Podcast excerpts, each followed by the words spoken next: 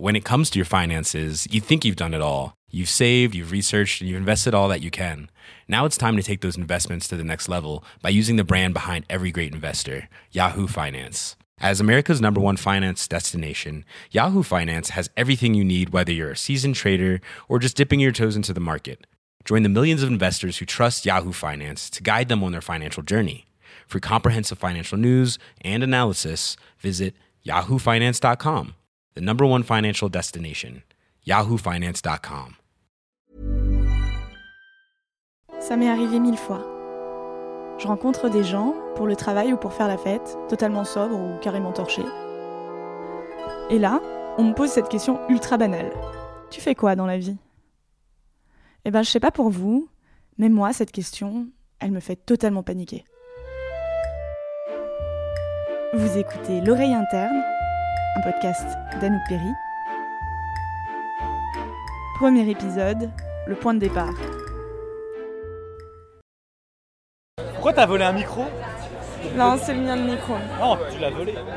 J'ai du mal à expliquer de quoi sont faites mes journées sans bredouiller. Comment ça marche ton micro ? Pourquoi il y a plein de... T'appuies sur on ! Parfois, je balance que je suis au chômage. C'est pas si faux.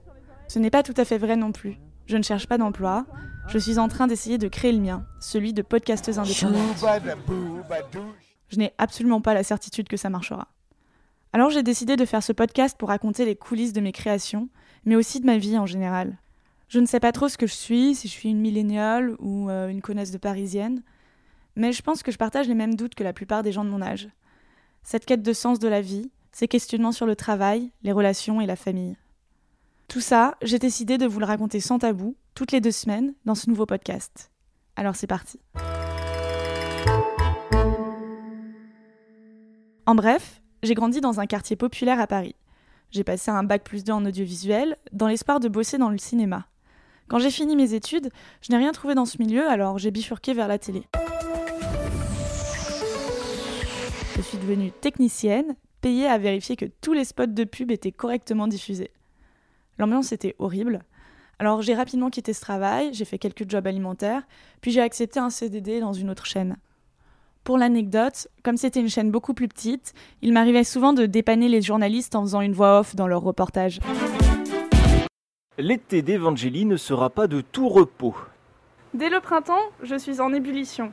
Et l'été, je suis aussi chaude que la température de l'air. Et comme j'ai un nouvel homme dans ma vie, cet été sera plus hot que jamais. Le ton est donné. J'avais plus de responsabilités, l'ambiance était sympa et c'était relativement bien payé. Mais quand, un mois et demi avant mon départ, mon boss m'a demandé si j'étais d'accord d'enchaîner sur un C D I, j'ai paniqué, j'ai dit non. J'avais à peine vingt et un ans et j'avais l'impression que signer ce C D I marquerait pour moi le début d'une vie super chiante. Je me souvenais très bien de la phrase qu'un jour un mec m'avait dit « Tu vas voir, une fois que tu travailles, ce n'est qu'un long tunnel vers la retraite avec parfois des vacances. » Je ne voulais pas de ce tunnel. Et je me suis dit, merde, je suis jeune, j'ai pas d'enfants, j'ai pas de dettes. S'il y a bien un moment où je peux me permettre de tout faire valser, c'est maintenant. Le problème, c'est que j'avais pas de plan. Je n'avais qu'une seule conviction. Il fallait que je me mette en danger, que je sorte de cette tiédeur pour trouver la solution de ma vie. J'avais neuf cents euros sur mon compte en banque, alors j'ai quitté mon appart et j'ai décidé d'utiliser ces sous pour euh, voyager en Andalousie. Ouais, avec euh, neuf cents euros, tu vas pas jusqu'en Australie, quoi. La vie sur place n'est pas chère. J'ai rapidement trouvé un job au black et j'ai réussi comme ça à y rester sans difficulté quelques mois. Au début, j'avais l'impression de vivre dans une carte postale. J'étais à dix minutes de la plage, j'avais l'impression de ne plus subir la vie, de la croquer à pleines dents. Et puis rapidement, le doute a commencé à me ronger. Est-ce que je suis pas en train de faire une énorme connerie ? Pourquoi j'ai refusé ce C D I ? Là, je m'amuse, mais qui me dit que l'ennui ne reviendra pas dès que j'aurai retrouvé un job ? Pourquoi j'ai fait ça ? Qu'est-ce que je fous là ? Et mon ex, pourquoi je l'ai largué ? Et pourquoi j'ai quitté cet appart ? Putain, va falloir que je revienne à Paris. Paris, c'est de la merde. Parfois, j'allais sur la plage et je pleurais. Je me demandais très sérieusement ce que je faisais à plus de mille cinq cents kilomètres de mes amis, à bosser comme serveuse dans une crêperie et à faire la fête tous les soirs, alors que quelques mois plus tôt, ma vie était beaucoup plus simple. Et plus le temps passait, plus mes doutes grandissaient. Ça faisait quatre mois que j'étais en Espagne et je n'avais toujours pas trouvé de solution. J'étais déprimée, j'aurais dû prendre le C D I.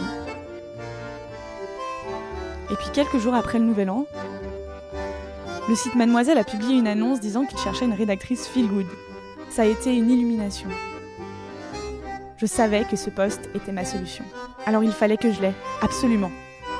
La nuit suivant la publication de l'annonce, j'ai écrit trois articles originaux et une lettre de motivation sur mesure où je faisais plein de blagues. J'espère vous rejoindre un de ces quatre, entre parenthèses, pour vous plier en quatre. Je sais pas comment l'expliquer, mais même si je savais que nous étions des centaines à avoir répondu à cette offre d'emploi, je me disais que c'était mon moment. On a Anouk qui vient d'arriver. Bonjour. Salut Anouk, qu'est-ce que tu viens faire chez Mademoiselle ? Eh bien, je suis la nouvelle rédactrice Feeling Good et Société. C'est notre nouvelle copine. Bienvenue Anouk. Merci. Je n'avais jamais écrit d'article de ma vie, mais j'ai adoré ça. J'ai rapidement travaillé mon style et pris confiance en moi. Et puis j'ai surtout compris au passage que mon absence de formation n'était pas forcément un handicap. Ça pouvait être une force. Que quand on ne sait pas faire les choses, il suffit d'essayer, de se planter, de corriger, de réessayer et de réussir. Les premières semaines, je n'en revenais pas. Pour la première fois de ma vie, j'adorais mon job, je trouvais ça génial, j'étais super amie avec mes collègues. Mais ma relation avec ce travail a été semblable à beaucoup d'histoires d'amour. Au début, c'était la lune de miel, je ne voyais que les qualités. Puis, ça s'est transformé en routine heureuse. Je voyais des petits défauts, mais c'est pas grave, hein, franchement, j'étais contente d'être là. Et puis, je ne sais pas trop quand j'ai réalisé que ça ne marchait plus vraiment. Que l'amour que je portais pour ce job s'éteignait à petit feu. Que je ne savais plus si je bossais là, par habitude ou par envie. Que je m'ennuyais de nouveau. Je me souviens avoir vu un ami un soir, ça faisait un an et demi que j'étais dans l'entreprise. On s'est quittés ensemble. Je lui ai livré tous mes doutes sur ce travail, au bord des larmes, sur mon impression que ça ne matchait plus. Ce soir-là, je me suis couchée à six heures du matin, après avoir vomi. J'avais mon entretien annuel à huit heures trente. Je crois que j'ai plus ou moins réussi à tenir la face devant mes boss, mais je suis persuadée que j'ai eu ce comportement pour, d'une manière ou d'une autre, me saboter. Je ne voyais aucune perspective dans cette entreprise. Je n'avais pas les ovaires de partir de ce poste, pas trop la motivation de rester non plus. Alors en bonne lâche, je pense que j'espérais qu'on prenne la décision à ma place. Soit qu'on me motive à rester, soit qu'on me pousse à partir. J'ai continué à être dans le déni pendant des mois. Jusqu'au jour de septembre deux mille dix-sept, il y a un an tout pile, où j'ai reçu ce message. Bonjour Anouk, je me présente, je suis responsable du divertissement à BuzzFeed France. On cherche actuellement un ou une rédactrice pour bosser chez nous à temps plein et on a pensé que ça pouvait t'intéresser. Si c'est le cas, n'hésite pas à postuler. Bonne journée. Je me suis dit bingo. Si ça ne va plus chez Mademoiselle, je n'ai qu'à aller chez BuzzFeed. Alors j'ai de nouveau fait une candidature sur mesure, avec des articles spécialement travaillés pour ce site. J'ai passé trois entretiens sur un mois. J'ai fait divers tests pour savoir si je convenais au poste. Et là, on m'a annoncé qu'une autre candidate avait été choisie. Pas moi. Une autre. Je me souviens avoir pleuré non-stop pendant une demi-heure, incapable de dire un mot. J'étais dégoûtée. Et puis, presque immédiatement après, j'ai ressenti une sorte de soulagement. Écrire, c'est chouette, mais ça n'a jamais été vraiment ma passion. Et puis, j'en avais marre de bosser pour un magazine, pour quelqu'un d'autre. J'avais envie d'être indépendante, cent pour cent libre que ce soit de mes formats ou de mes thèmes. Alors, j'ai pris une décision. deux mille dix-huit commençait deux mois plus tard, et j'ai trouvé que c'était un chouette symbole d'en profiter pour prendre un nouveau départ. J'ai annoncé à ma boîte que je voulais partir. Ça faisait un an que j'écoutais non-stop des podcasts. C'était ça ma vraie passion. J'avais d'ailleurs fait des lives pour Mademoiselle et réalisé toute seule un premier podcast très monté sur un enlèvement par des extraterrestres érotiques. Il y avait des jeux de lumière, une musique à fond, un peu flippante. C'était bizarre, mais c'était divin. C'est à ce moment-là que j'ai dit à mes collègues que j'allais me lancer en indépendante dans le monde des podcasts. J'ai dit ça, mais je n'y croyais pas. Enfin plutôt, je n'osais pas y croire. Des idées, oui, j'en avais plein. Mais j'étais morte de trouille parce que je savais que j'étais absolument pas pro, que je n'avais presque jamais touché un enregistreur, que mes notions de montage étaient minimes et que surtout personne ne m'attendait sur le marché. Parce que le marché du podcast, soyons honnêtes, c'est pas forcément un marché qui brasse beaucoup de thunes. Et c'est à ce moment-là, alors que j'étais pleine de doutes, qu'il s'est passé un truc génial. Mon entourage a totalement cru en moi. Mes collègues m'ont offert un enregistreur pro à mon pot de départ, celui que j'utilise présentement. Un ami m'a offert des micros. Et mon boss m'a offert le Mac que j'avais utilisé pendant deux ans chez Mademoiselle. Il me sert aujourd'hui à faire des montages. Cet engouement général m'a fait réaliser l'importance d'avoir un entourage encourageant. Sans eux, je n'aurais jamais osé. Alors à partir de là, j'ai élaboré une stratégie pour lancer ma carrière de podcasteuse.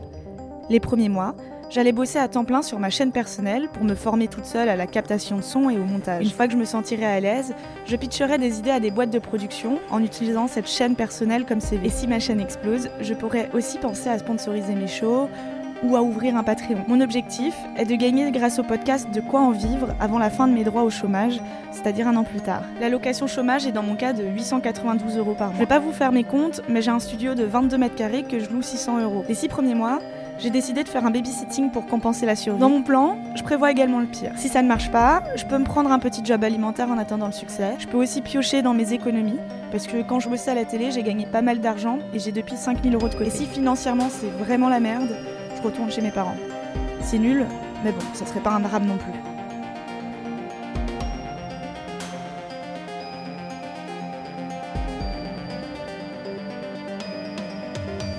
Mais avant de mettre ce plan en place, juste après mon départ de Mademoiselle, je suis allée passer un mois chez mon ex Scott, à New York. Nous sommes alors en janvier deux mille dix-huit et j'ai tout mon matos d'enregistrement avec moi.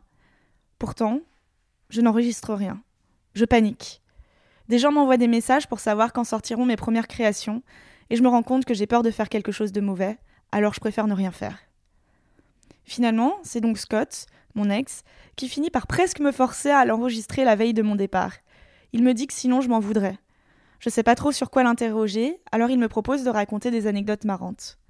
Il me raconte alors la fois où il s'est fait prendre par la douane américaine avec un god géant dans son sac. Puis une autre anecdote sur une fille avec qui il a couché à Chicago. Lui, il est à l'aise au micro, tandis que moi je sais pas trop comment m'y prendre et on l'entend bien sur les rushs. Thank you. It was perfect. Mais malgré mes maladresses, je réalise que j'ai de la matière et que le résultat sonne plutôt bien. Je me dis même que ça peut être le début d'une série où des gens raconteraient des grosses hontes ou malaises qu'ils ont vécus. Et c'est comme ça que j'ai lancé Awkward. Le quatre février deux mille dix-huit, je rentre en France après ce mois de transition et mes craintes s'envolent. Je suis super motivée, mais comme je ne sais pas trop comment m'y prendre, je demande à tous mes amis de participer. L'un des talents que j'ai développé chez Mademoiselle est celui de trouver les histoires qui résonnent en chacun de nous. Et c'est ainsi que j'ai interviewé Kevin sur les conséquences de s'appeler Kevin, Florian sur sa vie sexuelle extraordinaire, ou encore une pote sur sa pire histoire de cuite. On a un prénom et on a honte de le dire, alors que bon, finalement, c'est que, c'est que une suite de lettres, tu vois. Les plans A quatre, j'ai dû en faire une trentaine, je pense. Et tu sais, enfin, je pense que ça arrivait à tout le monde de se faire un peu pipi dessus, genre, c'est pas grave. Mais là, c'était pas un peu pipi, c'était les putains de chutes du Niagara. Deux mois après avoir lancé ma chaîne, ça commence à marcher gentiment. Et un soir, je vais dans un bar. J'y rencontre par hasard Emma, une fille assise à la table d'à côté. Elle me demande ce que je fais dans la vie. Je bredouille, je sais pas trop, je suis au chômage, je lance ma chaîne de podcast. Mais avant, j'étais journaliste pour Mademoiselle et j'écrivais des articles sexualité. Et là, elle me répond « Ah bah justement, moi ce que j'adore, c'est les gangbangs ». Et elle m'explique euh, du coup toute sa démarche dans les gangbangs, pourquoi elle aime ça. Et elle me dit « Ah bah justement, ce soir, il y a Z ». Un mec qui a une société qui organise des gangbangs. Est-ce que tu veux que je te le présente ? Et c'est ainsi que naît le sujet, la délicatesse des gangbangs, grâce à ces rencontres un peu par hasard. Nous sommes en avril quand je sors les deux épisodes de ce documentaire, et ça fait exploser tous mes scores. La jette générale sur les bites, hein, les gars. Hein. Je, je vous veux propre et nickel. À ce moment-là, tout me sourit. Deux boîtes de production me disent être intéressées pour faire des choses avec moi. Je signe mon premier contrat, j'ai mes premiers articles dans la presse, et j'ai de plus en plus de retours d'inconnus. Sauf que cette réussite me fait flipper. Soudain, je me demande si je réussirais à faire aussi bien une autre fois. Je me dis que ce sujet, les gangbangs, c'était que de la chance, que je n'ai pas d'idée aussi bonne pour la suite, que les gens vont s'en rendre compte que ce n'était que du bluff. Un soir, un ami me dit même que ça se voit que je me foule pas trop dans mes derniers podcasts. Depuis, je bosse de plus en plus avec ces deux boîtes de production, je poste de moins en moins sur ma chaîne, et les projets sur lesquels je travaille ne sortiront qu'en septembre. En vrai, je flippe. Bon, alors là, je me rends compte que ça fait à peu près un quart d'heure que je vous parle de ma vie passée. Vous noterez que c'est une extrêmement bonne manière de fuir ce fameux présent qui m'angoisse.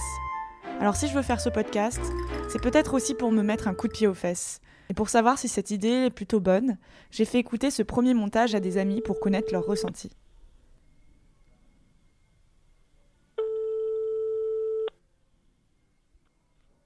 Allô ? Allô, ça va ? Vous êtes ensemble. Comment ça va, vous deux ? Bah ça va, du coup, euh, comme je te disais tout à l'heure, je suis euh, vraiment morte parce que j'ai, j'ai enfin, du coup, euh, je me suis réveillée comme une fleur encore une fois vers euh, neuf heures trente. La veille, nous sommes allés faire la fête jusqu'à quatre heures du matin. Alors forcément, nos voix respirent la fatigue. Ton podcast, euh, moi j'ai bien aimé l'écouter. Enfin, j'aime bien, euh, j'aime bien savoir un petit peu les coulisses, même si je les connais déjà, parce que bah, je connais déjà pas mal de trucs sur toi. Et en fait, euh, je pense que moi, ça m'a fait...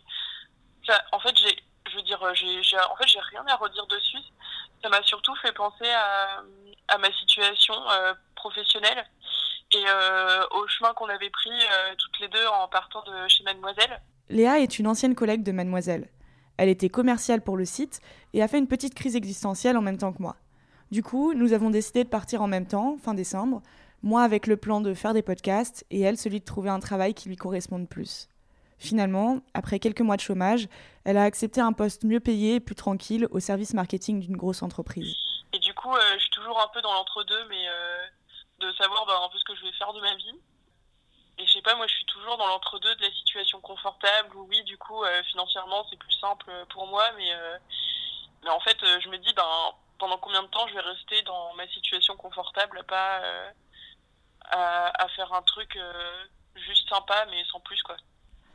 En fait, je pense qu'un jour, je plaquerai tout. Enfin, je je sais pas dans quel sens, tu vois, mais euh, enfin, en tout cas, dans mon travail, je pense qu'un jour, je ferai quelque chose de, de, complètement, euh, de complètement différent. Après, en fait, c'est quelque chose que je me dis depuis que j'ai commencé ma vie professionnelle et même mes études, tu vois. Donc, en fait, ça fait bien euh, déjà, je pense, euh, quatre à cinq ans que je me dis ça, que je me dis euh, qu'en fait, moi, je suis plus attirée par euh, l'audiovisuel, enfin, euh, tu vois, ce genre de domaine. Et que je l'ai jamais, j'ai jamais tenté parce que en fait euh, j'ai trop peur financièrement que ça marche pas. Et surtout en plus j'ai jamais, enfin tu vois, il faut trouver le temps de tester, il faut trouver des assos, enfin en fait faut, faut faut juste se bouger le cul. Et je l'ai pas encore fait. Et euh, et du coup je, franchement je, je, je sais pas, j'ai, enfin moi je dirais que là pour l'instant ça me rassure d'avoir ma situation confortable euh, parce que j'ai besoin de sous et euh, pour l'instant ça me va. Et puis, euh, puis mon taf est cool aussi, donc enfin euh, tu vois, je suis contente de mon taf en ce moment. Après, enfin euh, voilà, je sais que, enfin ouais, je pense dans quelques années, je ferai quelque chose de complètement différent, enfin de manuel, enfin un truc. Euh, faut, faut juste trouver comment quoi. Et en même temps, tu vois, quand je te dis ça, je me dis, ben, en fait, pourquoi je le ferais pas maintenant, tu vois. mais euh, mais je le fais pas parce que je pense que j'ai la trouille. Et puis je pense qu'il y a aussi le côté où j'ai J'aurais peur de décevoir ma famille parce que ben, ils m'ont financé des études, enfin tu vois, ils m'ont aidé à payer mon loyer quand je faisais mes études, enfin tu vois. Ouais. Et maintenant je suis à bac plus cinq et du coup, enfin euh, tu vois, ils se diront, ah, bah, alors que je suis sûre qu'ils s'en foutent dans le fond, mais je sais pas, j'ai l'impression que j'ai toujours ce truc sous-jacent de euh, ah bah putain, notre fille elle a fait un bac plus cinq et maintenant, je sais pas, elle est, euh, elle, elle est coiffeuse, tu vois, enfin j'aurais l'impression qu'ils seraient déçus. Mais tu leur en as déjà parlé à ta famille ? Non.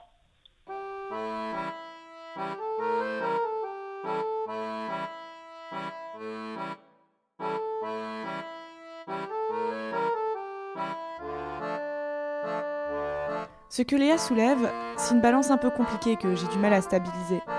D'un côté, il y a la peur de décevoir les proches, et de l'autre, la peur de me réveiller un jour en ayant l'impression d'être passée à côté de ma vie. Et, et sinon, est-ce que vous pensez que ça peut avoir des limites, ce format de podcast ou euh, des choses... Mais en fait, là, je me dis, tu viens de nous raconter de ton point de vue, pourquoi t'en es là et pourquoi aujourd'hui, enfin, qu'est-ce que t'en es dans ta vie. Tu nous as même donné des perspectives de, de, d'avenir à court terme. Maintenant, je me dis, que va contenir l'épisode deux? À voir si t'as déjà des idées, mais je... ah, surprends-moi. J'ai le temps de voir ça. Surprends-moi, c'est la pire dépression. Bah, ouais, j'avoue. Tu sais, quand il y a quelqu'un qui te dit euh, ah ouais, on va au resto, euh, surprends-moi, choisis le resto. Non, mais ça, on va remettre la pression. Mais... c'est juste pour te mettre du challenge. Mais, elle, mais sérieux, du challenge à Kevin, quoi. Genre, on a plein de challenges. Rendez-vous le trente et un août pour écouter la suite. Quand cet épisode sort, j'ai vingt-quatre ans. Mais sachez que le trente et un août, j'aurai vingt-cinq ans. J'aurai fêté cet anniversaire à Berlin avec mon enregistreur et je pourrai surtout vous en dire plus sur mes deux projets que je prépare pour la rentrée avec Nouvelles Écoutes et Arte Radio. Je lâche ça, je dis rien. Ici Anouk Péri et je vous embrasse. when it comes to your finances, you think you've done it all. You've saved, you've researched, and you've invested all that you can. Now it's time to take those investments to the next level by using the brand behind every great investor, Yahoo Finance. As America's number one finance destination, Yahoo Finance has everything you need, whether you're a seasoned trader or just dipping your toes into the market. Join the millions of investors who trust Yahoo Finance to guide them on their financial journey. For comprehensive financial news and analysis, visit yahoo finance dot com, the number one financial destination, yahoo finance dot com.